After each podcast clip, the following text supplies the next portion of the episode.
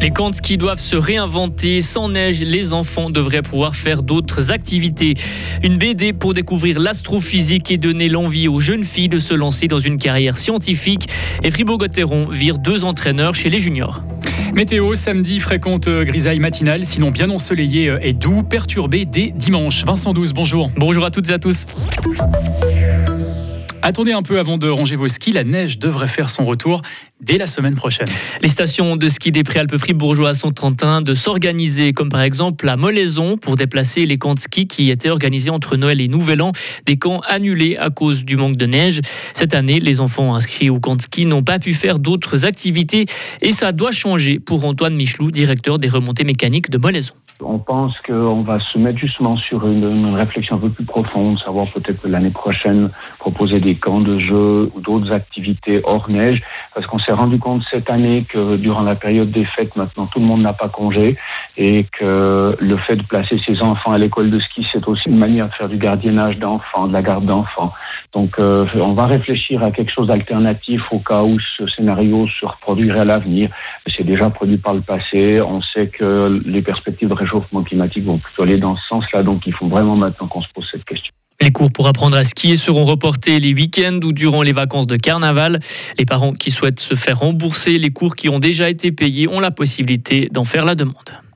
Une bande dessinée pour découvrir le secret des planètes, des galaxies, de l'astrophysique. C'est ce que propose l'association Agora Dipati en Suisse romande.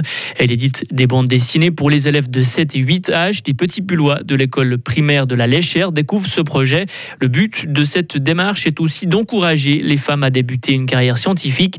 Chloé Lavie, scénariste de la BD. C'est vrai que les femmes sont aujourd'hui sous-représentées dans les milieux scientifiques. Il y a trop peu de femmes astrophysiciennes et même trop peu de femmes dans le monde de la recherche en général. Donc nous, on a fait le choix de mettre en scène beaucoup de personnages féminins euh, pour que les jeunes filles puissent s'identifier aux personnages de l'histoire, se rendre compte que bah, les sciences, c'est aussi pour les filles et surtout développer une confiance dans leur capacité à jouer un rôle central dans les avancées de la recherche scientifique. En tout, 125 classes fribourgeoises disposent de CBD actuellement.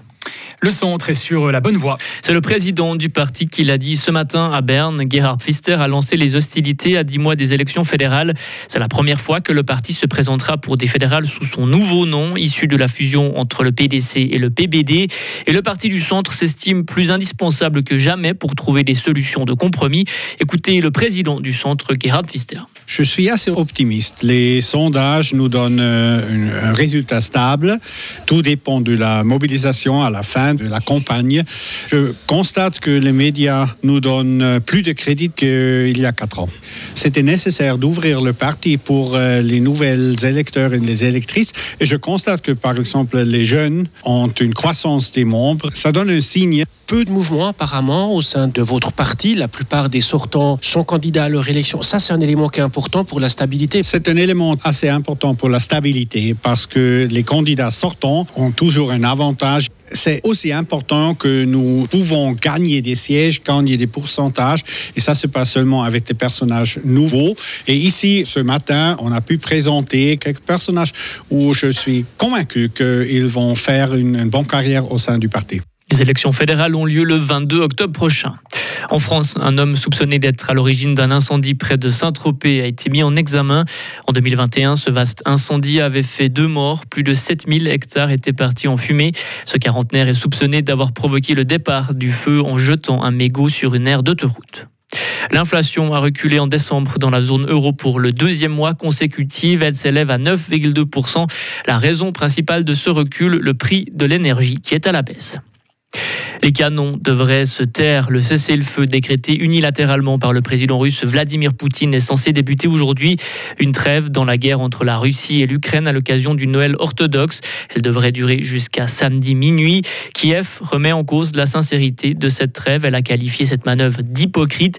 Et justement, des tirs d'artillerie se poursuivent des deux côtés du front à Bakhmut, l'épicentre des combats dans l'est de l'Ukraine. L'Indonésie veut changer de capitale.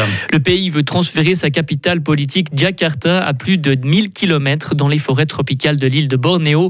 Son inauguration est prévue pour avant 2024 et la fin du mandat de l'actuel président. Les raisons de ce transfert Jakarta est menacée par la montée des eaux. La capitale s'enfonce de 6 cm par année. Si rien n'est fait, Jakarta sera submergée d'ici à 2050. Du changement chez les juniors de Fribourg-Gotteron. Le club annonce aujourd'hui licencier avec effet immédiat Olivier Rechy, l'entraîneur des moins de 20 ans, et Serge Vollet, qui entraînait lui les moins de 17 ans. Dans son communiqué, Fribourg-Gotteron dit vouloir prendre une nouvelle direction. Andy Folio, Kari Martikainen et Sandy Jeanin vont reprendre la tête des deux équipes. Le foot italien est en deuil. Gianluca Vialli est décédé à l'âge de 58 ans. Il souffrait d'un cancer du pancréas depuis 5 ans. L'ancien international était aussi un grand ami du sélectionneur Roberto Mancini. Gianluca Vialli était membre du staff de l'équipe nationale d'Italie. Et enfin, partira, partira pas. L'avenir de Didier Deschamps reste en suspens. On saura après ce week-end si Didier Deschamps va rester l'entraîneur de l'équipe de France. Le contrat du sélectionneur des tricolores a pris fin à la fin décembre, deux semaines après la défaite en finale de la Coupe du Monde face à l'Argentine. Retrouvez toute l'info sur frappe et frappe.ch.